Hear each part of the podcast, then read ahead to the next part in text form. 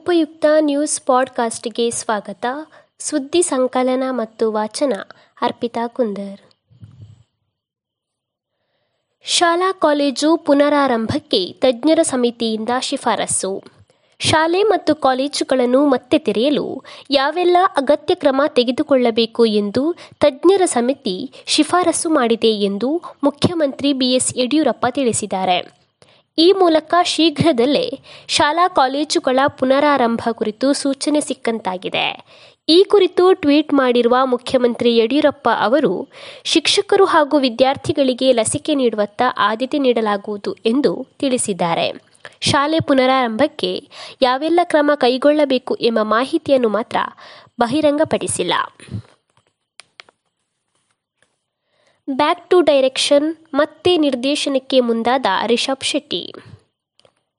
ಪ್ರತಿಭಾವಂತ ನಟ ನಿರ್ಮಾಪಕ ಹಾಗೂ ನಿರ್ದೇಶಕನೂ ಆದ ರಿಷಬ್ ಶೆಟ್ಟಿ ಮತ್ತೆ ಡೈರೆಕ್ಷನ್ಗೆ ಮರಳುತ್ತಿದ್ದಾರೆ.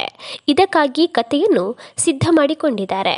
ಬೆಲ್ ಬಾಟಮ್ ಸಿನಿಮಾ ಬಳಿಕ ರಿಷಬ್ ನಟನಾಗಿ, ನಿರ್ಮಾಪಕನಾಗಿ ಗುರುತಿಸಿಕೊಂಡಿದ್ದರು. ಇದರ ನಡುವೆ ಲಾಕ್ಡೌನ್ ಹಾಗೂ ಕೊರೋನಾದಿಂದಾಗಿ ಅವರು ನಿರ್ದೇಶನ ಮಾಡಬೇಕಿದ್ದ ರುದ್ರಪ್ರಯಾಗ ಎನ್ನುವ ಸಿನಿಮಾ ಅರ್ಧಕ್ಕೆ ನಿಂತು ಹೋಗಿತ್ತು. ಈಗ ಅವರು ಮತ್ತೆ ಮಂಗಳೂರು ಹಿನ್ನೆಲೆಯಲ್ಲಿ ಮೂಡಿಬರುವ ಮನುಷ್ಯ ಹಾಗೂ ಪ್ರಕೃತಿ ನಡುವಿನ ಸಂಘರ್ಷದ ಕಥೆಯನ್ನಿಟ್ಟುಕೊಂಡು ಸಿನಿಮಾವನ್ನು ಮಾಡಲಿದ್ದಾರೆ ಎಂಬಂತಹ ಮಾಹಿತಿ ದೊರೆತಿದೆ. ಹಾಲಿ ಆಟಗಾರರ ಸಾಧನೆ.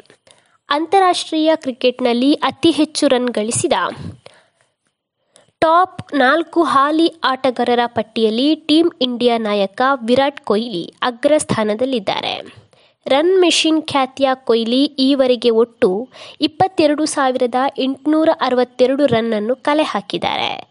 ವಿಂಡೀಸ್ ಸ್ಫೋಟಕ ಆಟಗಾರ ಕ್ರಿಸ್ ಗೇಲ್ ಎರಡನೇ ಸ್ಥಾನದಲ್ಲಿದ್ದಾರೆ.